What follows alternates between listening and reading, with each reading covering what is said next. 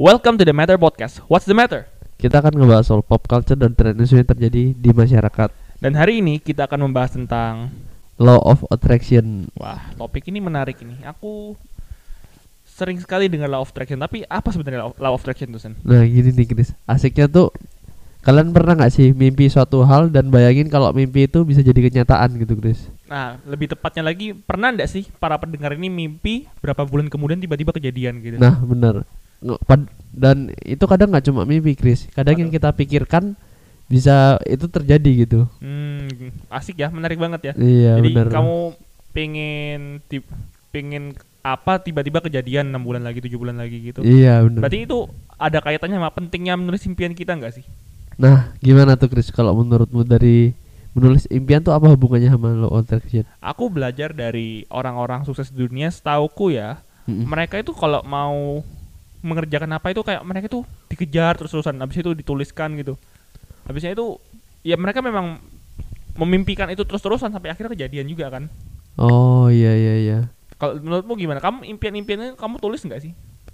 Nah, kalau di Love All Law of Attraction ini kan macam-macam nih, ada yang tipe, ada yang tipe menulis, ada yang hmm. tipe memikirkannya gitu. Yeah, yeah, yeah. Nah, kalau aku tuh tipe yang harus di vis, dimasukkan ke visionku gitu, Chris. Ah, terus. Jadi gimana aku ya? Ulang terus-menerus gitu. Dengan cara gimana itu? Dengan cara membayangkan. Membayangkan ya. Jadi setiap sebelum tidur itu membayangkan sepuluh tahun lagi aku akan ini, lima ah, tahun lagi aku iya, akan iya. chief ini gitu. Visualisasi namanya. Nah, itu, ya benar. Itu visualisasi. Ya, ya. Itu akan lebih kuat lagi dengan cara kalau misalnya kamu ben- buatlah itu jadi bentuk fisik, Sen. Aku oh, belajarnya. Gitu. Jadi contoh gini, aku pun impian-impianku di rumah, contoh aku pengen mobil apa, pengen kamera apa, itu aku print gambar-gambarnya. Yeah, yeah. Lalu aku tempel di tempat yang sering aku lewati gitu. Jadi contohnya setiap pagi aku ngaca, aku taruh di dekat kaca itu gambar-gambarnya. Mm-hmm. Itu visualisasi sih. Oh, jadi langsung kelihatan realistisnya gitu ya? Mm-mm. Malah kalau mau yang lebih kuat lagi, visualisasi yang lebih kuat, itu kamu contoh ingin mobil apa, itu kamu impikan. Jadi contoh paling gampang gini, kamu pikirkan mobilmu itu mobil Fortuner lah, contohnya Fortuner putih gitu. Mm-mm. Sudah kamu pikirkan kan? Iya. Yeah. Kamu datanglah ke dealer gitu, hmm. test drive langsung mobilnya. Oh, itu itu visualisasi bakal lebih kuat lagi itu. Dikuatkan lagi gitu. Lebih ya? Dikuatkan lagi, di amplify gitu visualisasinya. Oh, iya iya iya. Gimana kalau kamu selain memvisualisasikan ada apa lagi hubungan dengan Law of Attraction? Nah, kalau dari Law of Attraction sendiri nih, Chris. Mm-hmm. Itu menariknya itu ke, ini bisa dikaitkan sama kekuatan pikiran gitu, Chris. Ya, gimana tuh kekuatan nah, pikiran? Nah, jadi kadang apa yang kita pikirkan nggak mungkin itu bisa jadi suatu mungkin karena pikiran kita. Contohnya aja pada mulanya uh, pembuatan pesawat itu mm-hmm. orang cuma desain dari yang bentuknya burung itu, Chris, yeah, karena dia yeah. membayangkan bisa terbang gitu. Mm-hmm. Dari Manusia dia pikirkan, gitu ya, iya, mm-hmm. dari dia pikirkan, terus dia buat kerangkanya kayak yang tadi lu bilang visualisasi dan segala macam. Mm-hmm. Dia coba trial and error mm-hmm. dan endingnya sekarang terbang tuh bukan satu hal yang tidak mungkin gitu. Iya, sudah terjadi hari ini, sudah kejadian juga. Iya, bahkan sama konsepnya sama kayak gedung tertinggi di dunia. Gedung tertinggi di dunia itu di mana berarti? Di Burj Khalifa. Oh, Burj Khalifa ya. Oke, oke, oke. Ya, itu kan bukan satu hal yang itu suatu hal yang tidak mungkin, tapi ketika dipikirin terus-menerus dan orang punya ambisi buat itu, itu bisa jadi kenyataan gitu, Chris. Mm-mm. Ada seor- ada kata bijak dari Sang Buddha. Nah, What gimana? You think you become. Wow. Apa yang kamu pikirkan itu yang bakal terjadi. Nah, itu relate banget sih sama Law of Attraction ini, Chris. Bahkan kalau di beberapa kitab suci ya, ada beberapa kitab suci yang mengatakan hati-hati dengan omonganmu. Yeah. Ada yang namanya kuasa kuasa lidah lah ya, kuasa yeah, lidah. Iya, benar-benar. Apa yang kamu omongkan itu adalah pedang bermata dua, hati-hati. Iya. Yeah. Ada yang bilang kalau apa, kata-katamu adalah doa gitu kan. Kata-katamu itu doa. Nah, ini hati-hatinya lagi. Kan kalau tadi tadi kita bahas ya kelebihannya ya hmm. Law of Attraction, kita mimpi apa nanti kejadian apa, ini juga ada seperti, seperti yang tadi aku ngomong, pedang bermata dua, bener, bener. Bisa buruk juga buat kita. Iya, benar banget. Contoh nih, kita ada anxiety nih, Sen. hmm. ada anxiety, kita kepikiran, aduh gimana ya kalau ini amit-amit ya pendengar ya, yeah. amit, amit amit amit ya, aduh nanti gimana ya mamaku tiba-tiba tidak ada atau papaku tiba-tiba ada, waktu misalnya contohnya papa mama mamaku keluar kota gitu, yeah, yeah. papa mama jangan keluar kota lah nanti aku takut tabrak anak, itu kamu semakin pikirkan itu malah bisa semakin kejadian. Iya. Yeah. Itulah horror track. Itu kalian mungkin pernah kan kepikiran misalnya tiba-tiba memikirkan apa, kenapa tiba-tiba bisa terjadi. Nah hmm. itu dia law of attraction. Itulah law of attraction. Law of attraction sendiri kalau di kita Indonesia kan ya, law of attraction itu berarti yeah. apa? Hukum tarik menarik. Tarik menarik. Iya. Yeah. Apa yang kita pikirkan sebagai actionnya, nanti alam semesta yang akan memberikan yeah. kepada kita. Iya. Bener banget, bener banget, bener banget. Setuju, setuju. Gitu. Jadi ketika kita punya sesuatu impian, semesta itu pasti bekerja juga gitu buat kita ya. Hmm. Bahkan ada yang bikin lagu namanya Mestakung. Semesta mendukung. Woi, menarik tuh. Asik ya. Ini The Secret ini sebenarnya sudah lama sih. Nah, itu boleh tunjukin ke kamera tuh, Chris. Buku. Aku sempat baca juga buku yang ditulis sama Rhonda Byrne tentang The Secret. Kalian boleh baca, ini ada beberapa jenis buku sih. Cari hmm. aja di The Secret, The Secret di Gramedia itu di mana. Atau kalau mau lebih gampangnya cari di, di YouTube aja The Secret gitu bahasa Indonesia gitu, kalian cari aja. Itu ada video lengkap. Jadi orang-orang besar di dunia itu ketika mengerjakan sesuatu sudah pasti tahu hukum ini. Iya, ada dokumenterinya juga ya. Ada dokumenterinya ya? Juga. Beethoven, Newton, mereka tahu ilmu ini. Jadi ketika mereka mengerjakan sesuatu, mereka visualisasikan dan akhirnya terjadi. Nah, benar banget. Orang-orang hebat tuh tahu rahasia ini, makanya mereka bisa sukses juga. Iya, ini adalah rahasia yang diketahui oleh banyak orang besar di seluruh dunia. Nah, mungkin kalian tuh pernah ngalamin juga atau pernah merealisasikan tapi nggak tahu namanya gitu. Iya, betul. Bener nggak? Sekarang kalian tahu namanya adalah law of attraction. Jadi manusia ini anggapannya adalah magnet gitu. Benar-benar. Adalah magnet. Kamu ini attract sesuatu yang kalian pikirkan gitu. Kamu adalah magnet. Kamu memikirkan apa, magnet itu kan bekerja untuk menarik hal itu. Iya. Gitu. Sama halnya ketika kita bayangin manusia sama semestanya itu. Jadi manusia punya keinginan, semestanya ikut bekerja gitu. Betul. Kan ya. Betul. Apalagi nih yang menarik untuk dibahas tentang law of attraction. Sebenarnya sangat-sangat menarik sih bahas tentang law of attraction ini. Ada lagi nih, Chris, cara membangun law of attraction. Tadi salah satunya kan visualisasi itu yang mm-hmm. tadi lu bilang. Visualisasi. Nah ini ada beberapa cara nih, Chris. Ada yang dengan mengatakannya keras-keras, meditasi, mm-hmm. script writing, mm-hmm. atau membayangkan. Nah menurut lu, bi- lu pernah pakai yang mana aja dan hasilnya gimana gitu?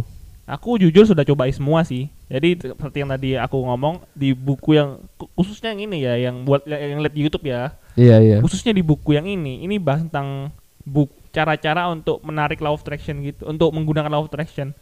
Tadi kayak ada script writing, itu kayak menuliskan apa yang kamu inginkan gitu. Di suatu buku di gitu satu ya. Di buku. Jadi ada pentingnya juga menuliskan, hari ini aku melihat sebuah mobil warna gini, aku juga menginginkannya gini, hmm. gini, gini, gini. Kayak diary gitu ya, guys? Kayak diary gitu. Paling gampang kita bahas tentang sugesti aja lah ya. Nah, bisa-bisa.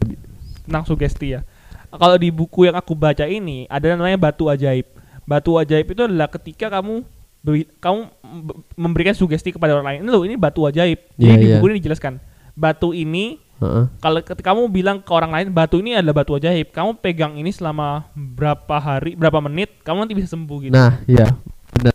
Kamu pernah tahu juga tentang ini? Iya. Yeah. Kurang lebih begitu. Ketika orang lain percaya tentang batu ajaib ini, orang tersebut bisa sembuh. Bahkan di kedokteran, yang aku pernah baca ya, yang aku pernah baca di suatu artikel, correct me if I'm wrong ya, mm-hmm. itu ada kayak satu pil.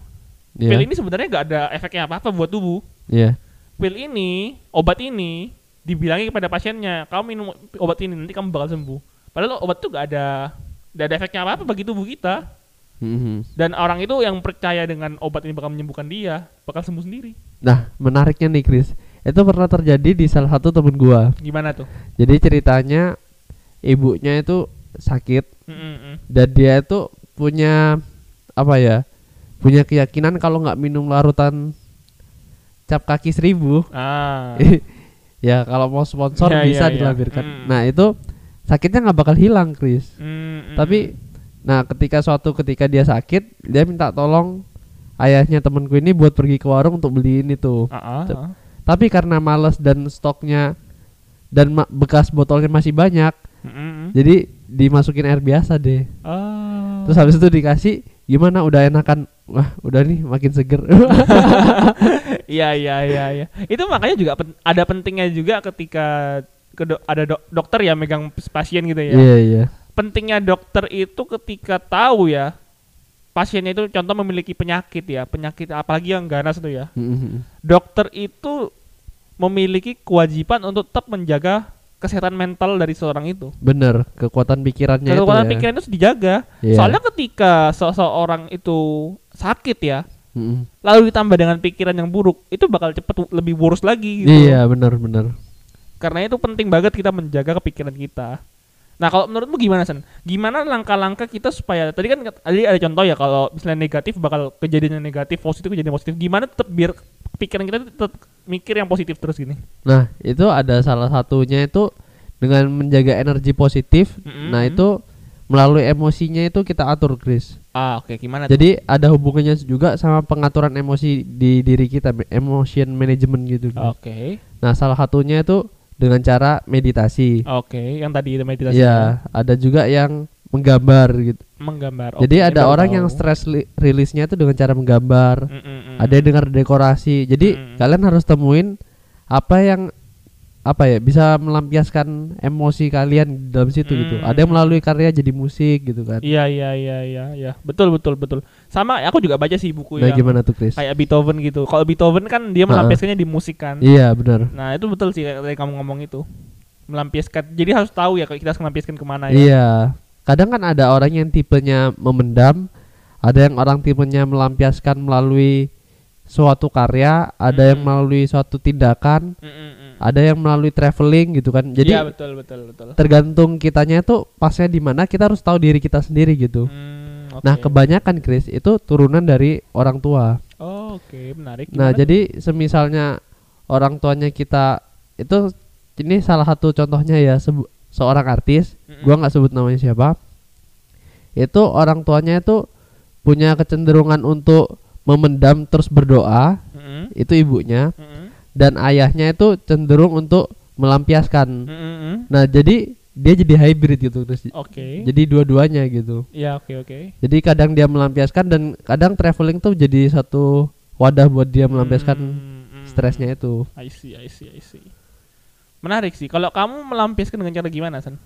Kalau aku, nah. Berhubung aku hobinya ganti-ganti nih Chris. Oh gitu ya. Jadi kadang macam-macam sih. Mm-mm. Tapi yang paling stay dari dulu sih traveling sih Chris. Oh, sama sih traveling. Iya kan. Iya K- ya kan kita nggak perlu tahu tempatnya bagus kita atau enggak. Kita nggak perlu tahu tempatnya di mana. Pokoknya kita jalan aja. Iya benar-benar. Iya sekedar jalan nggak tahu kemana aja gitu kan ya. Asik gitu. Lalu apa lagi ya yang kita bisa bahas tentang law of attraction? Sebenarnya banyak sih. Mungkin lebih ke arah penggunanya sehari-hari ya. Nah benar. Gimana tuh Chris? Kalau sehari-hari ada gak yang bisa kita lakuin supaya memancing law of attraction ini nah, jadi gini, satu hal yang positif? Ini menariknya gini. Ketika aku dulu belajar tentang law of attraction, aku belajar seperti yang tadi kamu ngomong. Mm-hmm. Kita mengucapkan keras-keras tadi itu. Setiap gimana pagi tuh? Ketika aku bangun pagi, ha-ha. Aku menghadap ke suatu kaca. Yeah. Di kaca itu aku ngomong tiga kata yang bukan tiga kata, beberapa kalimat ya, yang bisa buat aku hariku jadi lebih menyenangkan dan lebih bahagia gitu. Oh. Jadi kita ucapkan dulu pagi hari gitu. Aku setelah bangun pagi ya setelah berdoa dan bersyukur segala macam, aku bicara di depan, depan kaca. Aku ini bahagia. I am smart. I am blessed. I can do anything. Aku ngomong gitu dalam uh. hati. Aku aku aku pinter. Yeah. Aku ini diberkati dan mm-hmm. aku bisa melakukan apa saja. Aku bahagia melakukan apa. Aku bisa aku kan bahagia oh. gitu. Jadi kuncinya tuh grateful sama happiness-nya itu ya, Chris. Iya itu. Walaupun kamu tidak bahagia ya. Uh-uh. Kamu bisa menolak ketidakbahagiaanmu dengan kata-kata. Dengan law of attraction ini ya. Jadi otakmu itu dipancing untuk memberikan informasi yang salah, tapi itu bisa membuat kamu jadi bahagia. Nah, energi gitu. Positifnya itu yang ngalir jadinya mm-hmm. ya. Walaupun kamu tidak bahagia, tapi kamu bisa membohongi dirimu sendiri gitu loh. Iya, iya, iya. Itu adalah kekuatan dari pikiran sih. Oh, iya. Jadi bener. Ketika suat, kamu para pendengar cobain aja deh setiap pagi setiap setelah kamu bangun, kamu setelah berdoa dan segala macam itu ya. Yeah. Kamu per, pergi aja ke depan kaca, kamu ngomong, "Aku ini bahagia. Aku berhak bahagia. Aku diberkati sama penciptaku ini. Dan aku bisa melakukan apa aja." Kamu ucapkan sepuluh kali.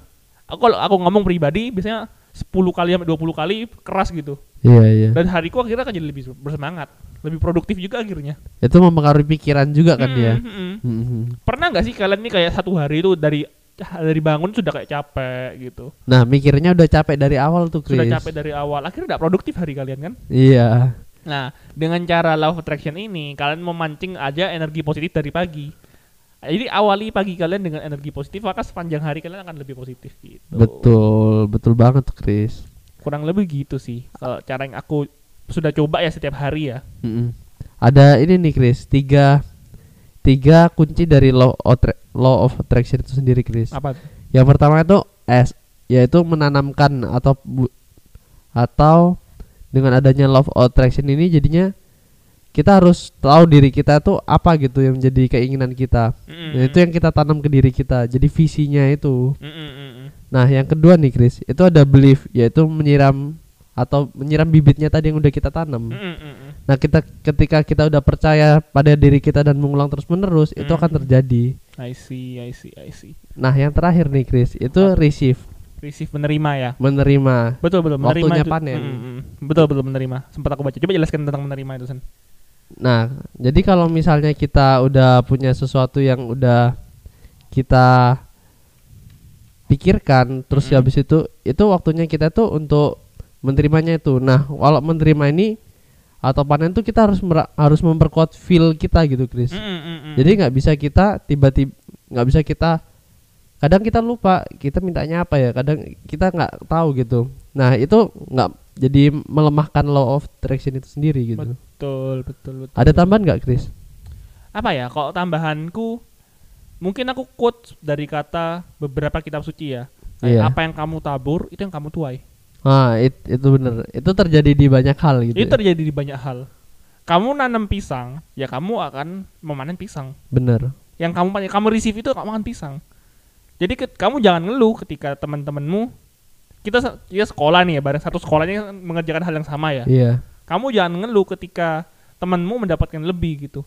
Mungkin saja mereka menanam hal yang lain. Contoh di sekolah kita sama-sama diajarkan untuk menanam padi ya. Iya, semua iya. menanam padi gitu. Tapi kita nggak tahu kan di, di di background itu, di belakang semua itu, di belakang layar mereka juga menanam nanas, memasuk iya, menanam benar, apa. Benar. Jadi ap, kamu sudah memiliki hak yang sama untuk menginginkan sesuatu. Mimpi itu kan gratis kan ya. Kita boleh mimpi apa aja kan? Iya iya. Kamu mau mimpi apa aja? Nanti semesta kan ngomong, your wish is my command. Kayak genie gitu. Apa yeah. yang kamu mau, ya akan aku kabulkan. Tapi kamu sudah meminta belum? Ya benar. Hukum tabur tuai itu juga ada di be- sebutan lainnya seperti karma. Karma. Terus habis itu, ya banyak lah lainnya mm-hmm, yang bisa hukum kita. Tabur tuai. Bahkan kalau di kitab suci, salah satu kitab suci yeah, mengatakan, yeah. ketuklah maka kamu, maka pintu akan dibukakan. Mintalah maka kamu akan diberikan. Iya benar benar. Itu secara jelas sudah ya, sudah bukan ekspli, bukan implisit lagi, eksplisit sudah jelaskan gitu. Mm-hmm. Mintalah maka kamu akan diberikan. Benar. Masalahnya kamu sudah minta atau belum gitu loh. Iya, itu. Itu benar, bibitnya itu yang harus tanam duluan kan. Kalau mm-hmm. kita mau hasil, kita enggak nanam bibit, ya gimana caranya gitu. Nah, jadi ini buat para pendengar ya. Setelah podcast ini mungkin kalian bisa coba praktek ya. Kalian ambil satu buku, terus tuliskan dua puluh atau sepuluh lah minimal. Apa sih yang sebenarnya kamu inginkan? Kamu sebenarnya sudah tahu nggak apa yang kamu inginkan? Iya benar. Apa yang kamu inginkan aja kamu udah tahu, gimana kamu kamu kamu jangan iri ketika orang lain mendapatkan sesuatu gitu. Iya benar-benar. Kadang kita iri tapi kita sendiri nggak berbuat apa-apa dan nggak menanam apa-apa itu, Chris. Betul. Dan mengharapkan hasil. Sedangkan orang tuh nggak cuma nanam, padahal dia juga ngasih apa? Menyiram tanaman itu kan, mm-hmm. biar grow. Ini tambahan lagi terakhir ya dari aku. Boleh. Ya. Sekalian penutup, Chris. Kena menutup ya. Jadi ketika kalian sudah menuliskan impian yang tadi kalian tuliskan, kalian akan tahu tujuan kalian, target kalian itu apa. Sebenarnya yang kalian inginkan itu apa. Bener. Ini sama kayak yang tadi kita rumah main pakai tumbuhan. Misalnya kamu pengen panen mangga, kamu harus nanam biji mangga gitu. Mm-mm. Jadi yeah, kita yeah. ketahui dulu apa sih yang sebenarnya kita inginkan gitu. Harus tahu dulu apa yang sebenarnya kita inginkan. Baru nanti kamu akan menerima yang sebenarnya kamu sudah tanamkan. Walaupun itu akan membutuhkan waktu yang lama, yang penting kamu sudah tahu kamu ingin kenapa gitu. Benar-benar. Ada tambahan dari kamu, Sen? Mungkin itu aja sih. Ketika kita udah tahu tujuannya kita ingin tumbuhan yang seperti apa, dengan kita menanam pertama, biji pertama itu udah ditanam, mm-mm. udah take action dari awal, kita mm-mm. harus sirami dengan rutin setiap hari. Mm-mm. Ya mudah-mudahan semesta mendukung juga gitu. Jadinya iya, sunflower iya. itu mulai bersinar gitu. Iya, ya. Betul. Oke. Okay. Ya, tapi ya jangan lupa berdoa juga. Benar. Betul. Meminta kepada Sang Penguasa, Sang Pencipta juga. Iya. ya kayaknya cukup ya untuk podcast hari ini ya. Oke, sekian mungkin ya Chris. Cukup aja, sudah cukup lama. Jangan lupa juga follow Instagram kami at the matter dot co dot i d untuk mendapatkan beberapa konten yang bisa menumbuhkan kita bersama lagi. Oke, sekian. Terima kasih sudah mendengarkan. See you on the next episode. See you, see you.